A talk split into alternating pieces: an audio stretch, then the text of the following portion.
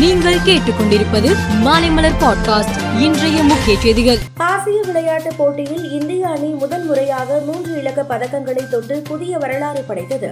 நூறு பதக்கங்களை குவித்த இந்திய வீரர் வீராங்கனைகளை பிரதமர் மோடி வாழ்த்தியுள்ளார். இதுகுறித்து அவரது எக்ஸ் பக்கத்தில் ஆசிய விளையாட்டுப் போட்டியில் இந்தியாவுக்கு இது மிகப்பெரிய சாதனையாகும். ஒவ்வொருவரும் நம்மை பெருமைப்படுத்தி விட்டனர் என்றார்.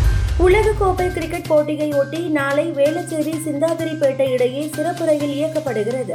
இது தொடர்பாக தெற்கு ரயில்வே சென்னை கோட்டம் வெளியிட்டுள்ள செய்திக்குறிப்பில் உலகக்கோப்பை கிரிக்கெட் போட்டி சேப்பாக்கத்தில் நடைபெறுவதையொட்டி நாளை மற்றும் பதிமூன்று பதினெட்டு இருபத்தி மூன்று இருபத்தி ஏழு ஆகிய ஐந்து நாட்கள் பயணிகள் சிறப்பு ரயில் இயக்கப்படுகிறது என்று குறிப்பிடப்பட்டுள்ளது.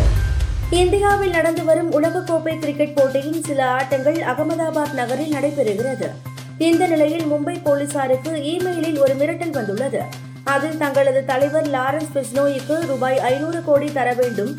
இல்லையெனில் அகமதாபாத் கிரிக்கெட் ஸ்டேடியம் மீதும் பிரதமர் மோடி மீதும் வெடிகுண்டு தாக்குதல் நடத்துவோம் என்று குறிப்பிடப்பட்டுள்ளது.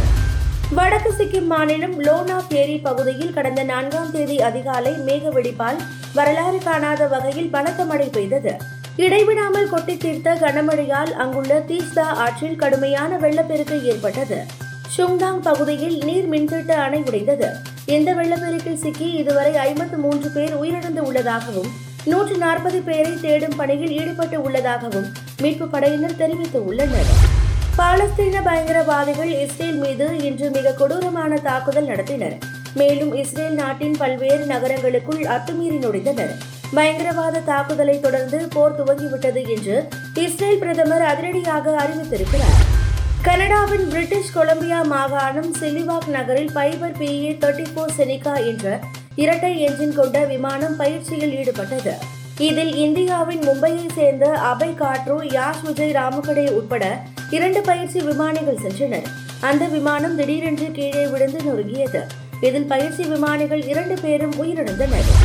சீனாவில் நடைபெற்று வரும் பத்தொன்பதாவது ஆசிய விளையாட்டுப் போட்டியில் இதுவரை இந்தியா நூற்று ஐந்து பதக்கங்களை குவித்துள்ளது. இதில் பேட்மிண்டன் கபடியில் ஆண்கள் மற்றும் பெண்கள் பிரிவு கிரிக்கெட் ஆகிய போட்டிகளில் இந்தியா இன்று தங்கம் வென்றுள்ளது. மேலும் செய்திகளுக்கு மாலைமலர் பாட்காஸ்டை பாருங்கள்.